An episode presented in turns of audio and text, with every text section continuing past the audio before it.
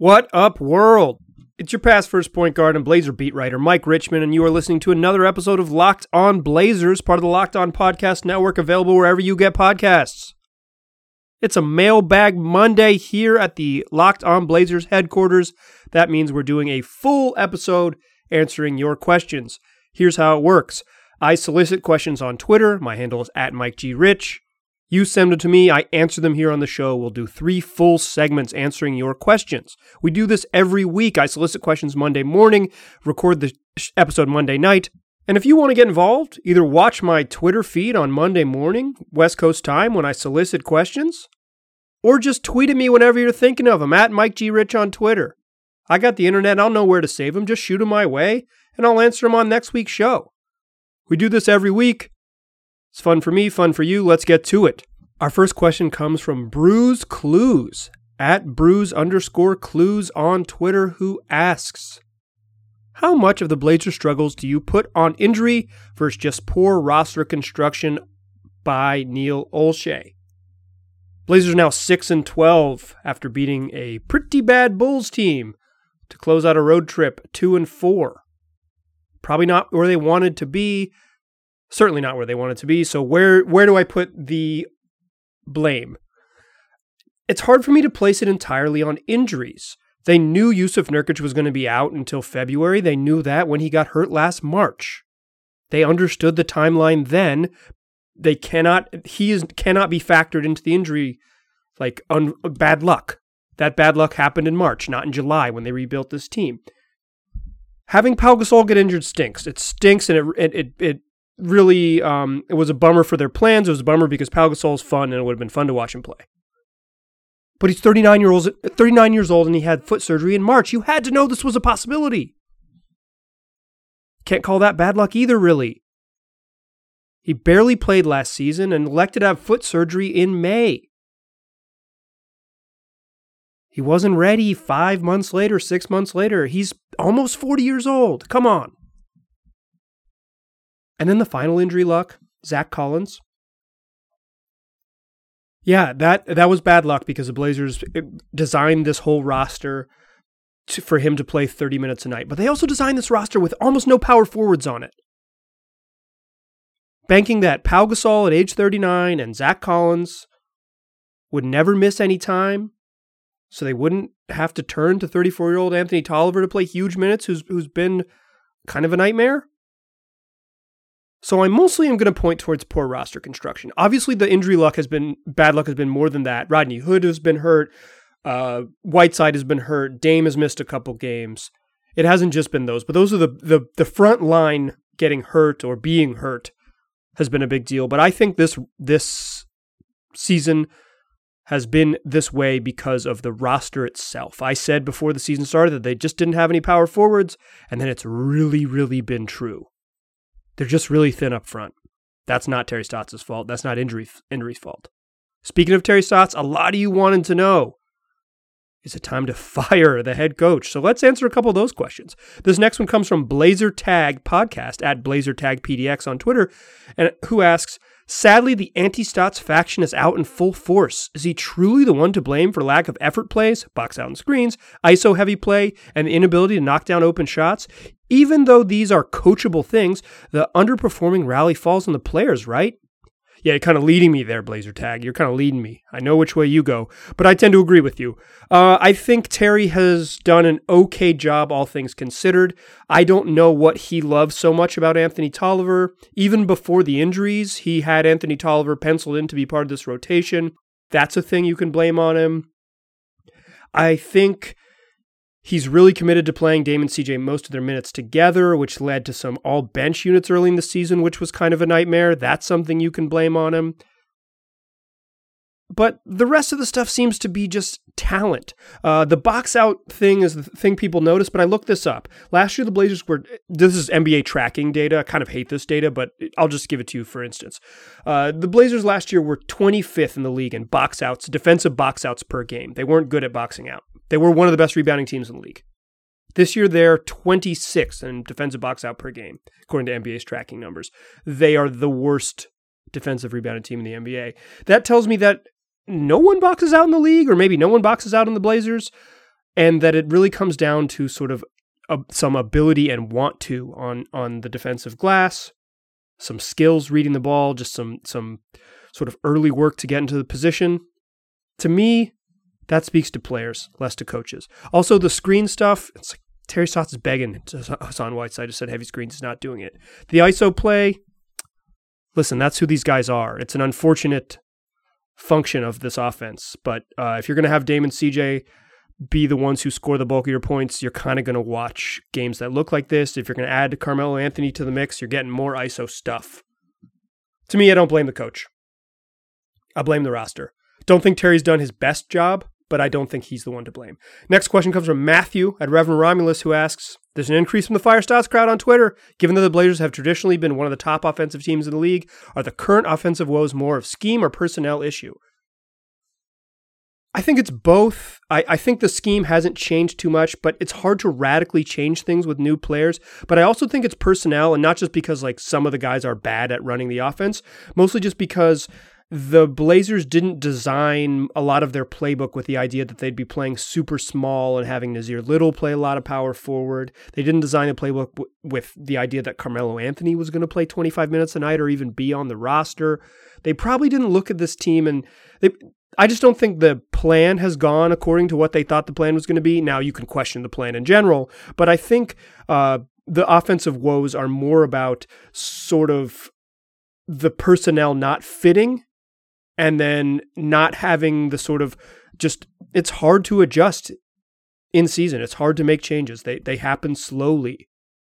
So 15 games in, it's hard to totally overhaul your offense if it's not working. I do think I'm much more concerned about the Blazers being an average NBA offense right now than I am a below average NBA defense. Them being bad on offense, to me, Matt, Reverend Matt, is a bigger indictment of Stotts than being bad on defense. Okay, one more. It's about the it's in the the same vein. Did a little Stotts organization here up front of the show. And our final Stotts question comes from Dana Meyer at Magic Dino on Twitter, who asks Is Stotts' flow offense too difficult to understand? With pretty much the same team as he had when they beat the Rockets in Stotts' second year, Stotts' first year was 21 games worse in the win column. Is that what we're seeing now? Too many new faces not getting it? So I think what Dana's asking is, uh, will it take a full season for guys to kind of pick up on the offense? I think there's some truth to that. Uh, Terry Stotts' offense is, is gigantic. Steve Blake used to joke that it was an encyclopedia when you picked up the uh, playbook which was a weird joke since the playbook was digital, as far as I understand. It was on iPad, but you know, Steve Blake's old school. He can make book jokes. But I, I asked specifically earlier this season when I talked to Evan Turner after the Blazers beat the Hawks, I asked him I asked him this question basically. I said, Is Stotts' stuff hard to pick up? Like, is the reason that the Blazers are having trouble, is it hard to pick up? And I asked Turner this because he kind of seemed to have trouble picking up Stotts' stuff. And he he didn't concede that. He basically said that it's not the actions or the offense that's difficult. It's more about guys finding their fit next to Damon CJ. And I think this is pretty interesting. He's basically what what Evan was saying, and particularly for someone like him who wants to dribble a bunch, he was saying when the offense goes so much through Damon CJ, not only do you have to learn the actions and what you're looking for and and and where to cut and where to set a screen and, and when to go when to make all those moves timing wise. You have to understand like what Dame and CJ are going to do. CJ has 37 different counter moves. You can get in his way if you cut at the wrong time. Dame can be deliberate with the way he works pick and rolls, rejects a screen, then goes says, "Okay, actually reset it now." And I think what Turner was saying was that it takes a while, maybe not to learn the offense necessarily, but to learn how you're going to get buckets playing next to two ball dominant guards hasn't always been a struggle for the Blazers. In fact, usually this has been an above average offensive team, a good offensive team. But I think what we're seeing now is some personnel stuff. Kent Bazemore can't make shots. Anthony Tolliver's barely an NBA player. Hassan Whiteside's an awkward fit just because he's not a great role man playing with one of the best pick and roll point guards in the league. Rodney Hood is useful, but he's uh, he can be up and down, and he likes to take a couple dribbles and get himself into his shots. So everybody needs space. Everybody needs to figure out where they fit. And I think I think this team can get much better on offense. I don't think they're going to be a top five offensive team after watching them through 15 games, but I think it wouldn't surprise me if they climb into the top eight, top 10, no problem by the end of the season. But I think you have a good point, Dana. I think the new faces has been a slow adjustment. I think a lot of you are kind of catching on to what my biggest issue with this team is, is and it's that they're bad on offense. The defensive woes aren't that big of a surprise. Y- y'all can read the roster like me. You know who's suiting up each night. But the offensive stuff is a surprise. I thought this was going to be a top five offense, and they're not. Okay, more mailbag stuff coming up in the second segment. We talked a lot about Terry Stotts. We're going to move on, talking Melo, trades, all that. All right, after a Terry Stotts heavy first segment, we're going to switch things up, but we're still in the throes of a mailbag Monday. So we're still answering your questions. And this next one comes from Peyton PDX, who asks Should fans be concerned about Dame's back? He's been durable, had a huge workload his whole career, basically, and he's aging a bit in NBA years. Is it time to recalibrate expectations for Dame? This seems like an overreaction to me a little bit, Peyton PDX. Before Dame's back spasms, he looked like one of the five best players in the NBA. Playing at the absolute height of his powers. Then he got hurt. He looked terrible. Looked bad against Cleveland after he took a couple days off. But I thought against the Bulls, he looked a lot better. He just physically looked a lot better. After that Cleveland game, he had an exchange in the locker room where multiple reporters, I think Jason Quick was the one who first asked him. Um, I was in the locker room, but I did watch the video. And he was just like, I felt fine. Why are you asking about me? I had no pain. Why are you asking about back problems? But it was clear in that Cleveland game that he was stiff. I thought he looked really stiff on defense, just the way he was holding himself and running around. Not a doctor, but I am a basketball fan. So, yeah, I don't think you need to recalibrate your expectations about Dame. I do think you need to be honest about his health. He didn't look healthy. He looked healthy against the Bulls. He played a lot better. If he's hurt, he's not going to be good, but it, it ain't over for him yet. Still pretty good when he's healthy. We saw it in the first 10 games of the season. Okay, next question comes from Mellow Outrip City at Justin B. Leak on Twitter, at Justin underscore B underscore Leak on Twitter. Excuse me, sorry for skipping the underscores. Justin asks, What is the most disappointing Blazer season you can remember before this one? Oh, the Blazers have never had a disappointing season. Why do you ask? Um, the two that come to mind First, 2011 2012, the lockout season when the Blazers were coming off a playoff berth. They had added new point guard Raymond Felton to the mix. They were supposed to be pretty good, and then by mid season in February, they staged a mutiny and got Nate McMillan fired and finished 28 and 38. That summer, they drafted Damian Lillard, and things got better from there. But that 2011 2012 season was incredibly disappointing for a variety of reasons, including Raymond Felton, North Carolina alum, threatening to fight the fans. Actually, not threatening to fight, welcoming a fight against the fans is probably a more way to more accurate way to describe it. Shout out to Ray Ray, still gets booed.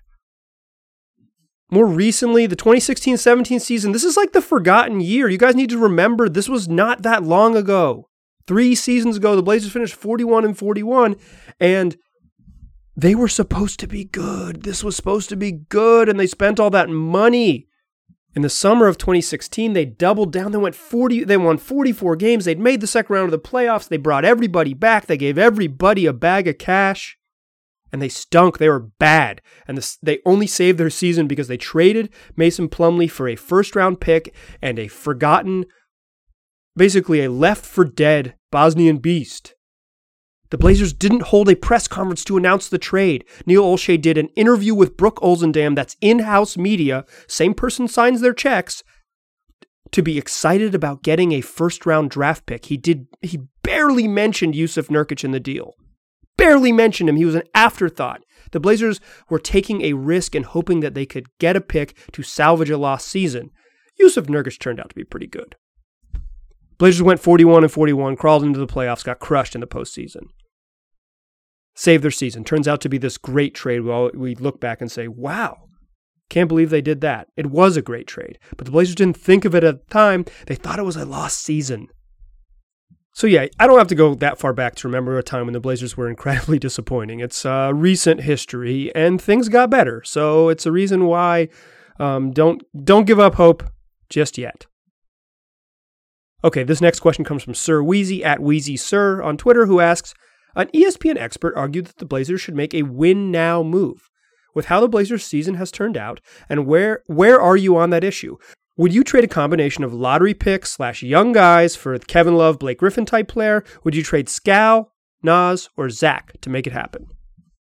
I think I may have answered a, question similar to this, but let me let me be clear. I would make a what like win now type trade, even if it doesn't help you win now. And here's my reasoning: one, the the salary cap, this cap space in the summer will help the Blazers in theory. I don't think it really helps the Blazers in practice, particularly if they're trying to add a really good player. I think their best route to sign, to add really good players is to draft one or to trade for one. And because of the age of their best player and their second best player, I would argue that trading for someone and going for it in the brief window where Damian Lillard is going to be very, very good is the best move. Now, I understand that people are obsessed with uh, asset accumulation and cap flexibility and all those nice things. And I think that that is a really responsible way to build a team. But I don't think the Blazers are in a position to be that patient. They thought they built a win now roster this season. They don't have a year to reset. They it's I am in favor of chasing a Kevin Love, Blake Griffin type, even though those guys might not help a ton. Because the Blazers' window to have a shot at it is right now. It's not in a couple years when Damian Lillard is 32. So yeah, Oh, to answer the last part of your question, would I trade Skal, Naz, or Zach to make it happen? I would trade Skal Labissiere for almost any player who's good. Nassir Little, if he's the price, yes. Uh, I've been impressed with him. I think there's a question about him coming up. But yeah, I, though, if that's the price it takes to get a Blake Griffin level player, I think you have to do it. That's the risk you have to take. Would I trade Zach to make it happen? Probably depends on what the return is. He's the only one I would hesitate about. The other two, gotta, you know, spend money to make money. Okay, next question comes from Jake Smith at JakeSme19 on Twitter, who asks, who is the best realistic trade target for the Blazers who can make them better? Or do you think they should just ride it out until we get healthy? I don't know when they're to get healthy, my dude. Like, uh, when Jusuf Nurkic comes back in February, what's he to look like? Even if he comes back in January, what's he like? What what kind of player is he? I think you make a trade. Uh, I would realistic trade types. Uh, I think the Blazers could go get someone like Thaddeus Young from the Chicago Bulls. I think they could probably go get someone like Taj Gibson from the New York Knicks. Veteran fours who could help them shore up an issue that they obviously have, uh, would accept a role player type situation and wouldn't necessarily break the bank in terms of what you would have to give up to acquire them.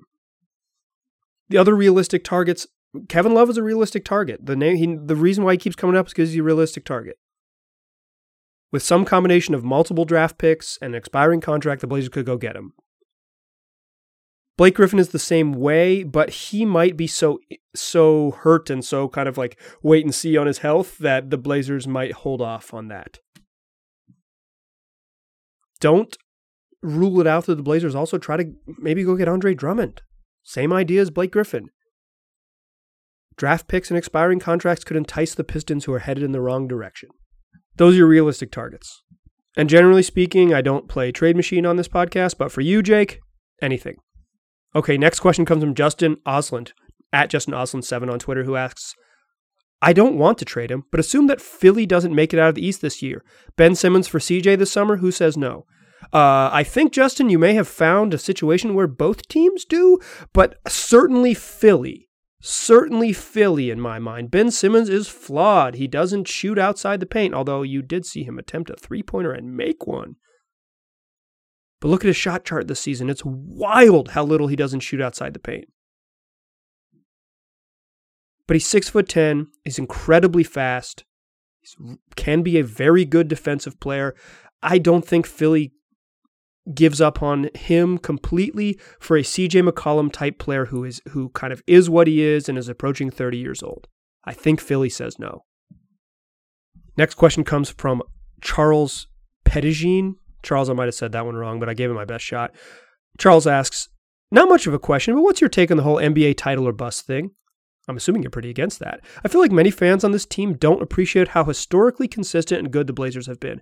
Charles, here's the problem with how historically good the Blazers have been. They've basically always been a playoff team. They're one of the most, in just terms of playoff postseason appearances, they're one of the most successful franchises across all American sports. And that type of pretty goodness wears on teams. Being pretty good, being the sixth seed in the West every year for literally your entire life, doesn't sit well with fans after several decades. But in general, your assumption is right. I don't think the title or bust thing makes sense. Uh, I thought the Blazers had an incredibly successful season last year, and they got just destroyed in the Western Conference Finals, tossed aside. I think there's a lot of ways to have a good season. You don't have to win a ring. The Blazers made the mistake of talking a lot about rings this summer, which really raised expectations, which have made this already bad start feel a lot worse. But yeah, I think there's a lot of ways. I think you can, I don't think you need to get a Larry O'Brien trophy to have a good year. And the Blazers aren't getting a Larry O'Brien trophy this year, so it's time to talk about what would be a good year at this point. Okay, coming back in the third segment, close out the show with more of your questions. But first, I'll tell you guys about Audible. Audible has the world's largest selection of audiobooks and audio entertainment. Start listening with a 30-day Audible trial now. You can choose one audiobook, two Audible originals absolutely free. Just visit audible.com slash lockedonnba. If you're listening on the go and you can't visit Audible right now, you can find this and all the other offers from Locked On sponsors at lockedonpodcast.com slash offers. All right, closing out Mailbag Monday with more of your questions. This next one comes from Timmy at PDX Timmy on Twitter, who asks, is this the Nas Little you expected to see in Portland this season based on your time watching him play at UNC, or is he playing above slash below your expectations? For this one, Timmy, let's go to the tape. I recorded what you're about to hear as a part of a September 5th season preview, giving a best case scenario for what Nassir Little's rookie year would be like. The best case scenario for Nassir Little is that the NBA game fits his skill set better, and with more space, he has more room to attack and do what he does best. The best case for Nassir Little is that he's not only dressed in every game this season, but he, that he challenges Rodney Hood and Kent Bazemore for playing time on the wing and is talented enough to create a roster crunch for Terry Stotts. The best case scenario is that Terry Stotts, when he puts together his lineup every night, has to try to figure out where can I fit Nassir Little in because he deserves to play, not because we want to play him. The best case for Nassir Little is also that with a clearly defined spot as a role player and not a maybe star, that he can settle into his strengths, develop as a spot up shooter, while continuing to use his quickness and explosiveness to be a mismatch offensively. The best case scenario is that he isn't just a guy with an NBA frame as a teenager, but an NBA player very early in the season.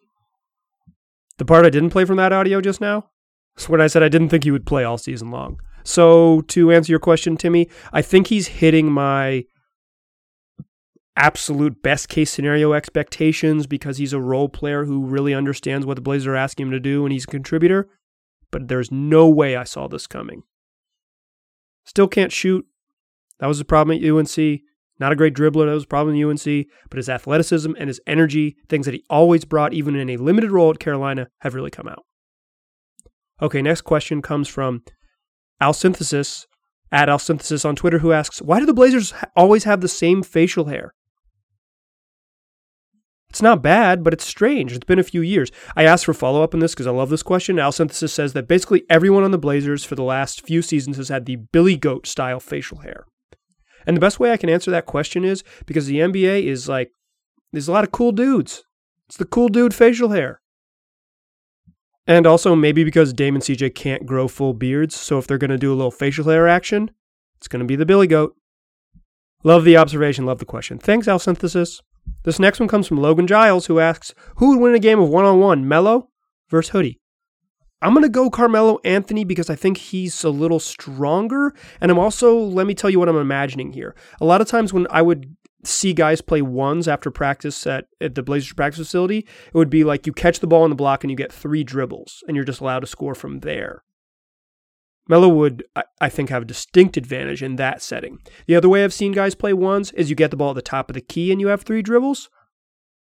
Probably taking Melo there too because he's a little better to pull up, but I do think they have really similar games and Hood could give him a run for his money. But if they play, usually they would uh, when you when I would see these one on one games, you'd play like five games to three, taking Melo three two in a in one that goes the distance. Next question comes from J- Jacob Folk at Jacob Folk nine on Twitter, who asks, "Where do you see the Blazers post Lillard's new contract? Would Ant Zach Nassir be the next core? How would an older Dame and CJ fit into that group?" Man, we are a long way from that, Jacob.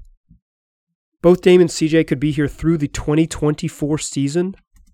Chances are two of those three guys, Ant, Nassir, and Zach Collins, won't even be on the team then, just the way rookie contracts and money work out. So while it's not totally out of the question the way the Blazers retain rookies that all those guys will be part of the core, quote unquote, seems more likely that the Blazers will take a drastic pivot post Dame and CJ than, say, turning it over to the young guys who are already on the roster. I think there's a chance that happens, but if I had to bet, those guys are not necessarily part of a like the next core, the 5 years down the road core as much as they are part of this window over the next 3 to 4 seasons that the Blazers have them. Next question comes from Brendan O'Donnell at Brendan O'Donnell on Twitter. The O is a zero. Shout out to Brendan, who asks, What defensive insult should I have ready for this Thanksgiving weekend when one of my family members inevitably makes a joke towards me about how bad the Blazers have been playing? There are two options here. One, you remind them of the Blazers' incredible success. But that doesn't work because who cares about the past? Here's the joke you go with were you able to return that Steph Curry jersey when you bought that LeBron James Lakers jersey? That'll work. If they're a fan of literally any other team than the Warriors and the Lakers, they have very little position to talk smack. I guess they could be a Raptors fan. But if you don't have a bunch of Raptors fans sitting around the table at Thanksgiving dinner, just pull the previous insult. It's a winner. Okay, to close the show, we're going to ask, uh, going to answer a question that just just didn't work out. Heart was in the right place, but didn't work out. Sydney asks, this is Sydney Ison 96, who sent this uh, tweet to me before the Blazers played the Bulls tonight and asks, if the Blazers have lost to Chicago, the Chicago game by the time you record this, thus going 1 5 in the road trip, can fans officially hit the panic button? And listen, I was ready to lead with this question and say, yes, it is time to panic. This team stinks. But I'll say this the Blazers have obvious flaws. But the way the offense looked at full strength, this is the first time we've seen all the dudes ready. You kind of saw what they might be able to be like. It's four perimeter players who can all score Dame, CJ, Hood, and Carmelo Anthony, with a big roaming big man in the middle, Hassan Whiteside, who has his flaws, but is a gigantic person, no doubt about it. And you saw the shades of a team that can be at least dangerous on offense, interestingly dangerous on offense with enough weapons in that starting group to really have really give give opponents at least something to think about. You can't just straight up double team Damian Lillard with those type of offensive players. But the Bulls stink. Beating a really bad team was absolutely necessary for the Blazers. But if you were hovering over the panic button before this Bulls game, you can back your hand off a little bit. Don't put the panic button away, but you don't have to smash it just yet. The Blazers have a little bit of hope because they have some, I think, when fully healthy, if they can stay healthy, they have a chance to be a, you know, a 500 type team. They can pull this thing back out of the gutter. They still have a lot of flaws. They're not going to be a good defensive team. I don't think they're going to be a good rebounding team. But that, but Sydney, if you had waited an hour and a half to send me that tweet, you probably would have phrased it a little bit differently. So I'm going to answer it a little bit differently. Don't panic yet. The Blazers aren't very good, but it ain't over. Season's just beginning. the bottom half of the West is not totally pulling away from the, from the Blazers. They're still a team that could make a run and be a playoff type team. They're not winning championships this year. Might want to put that dream away. But like I said earlier, there's a lot of ways to have success. Appreciate you guys listening. Do me a favor, tell your friends about this podcast. They can find it wherever they get podcasts Google, Apple, Stitcher, Spotify. Love these Monday mailbags. If you want to be involved, shoot me a question at Mike G. Rich on Twitter or watch the skies early Monday morning when I solicit questions. More games this week, more podcasts coming. Thanks for listening. Talk to you soon.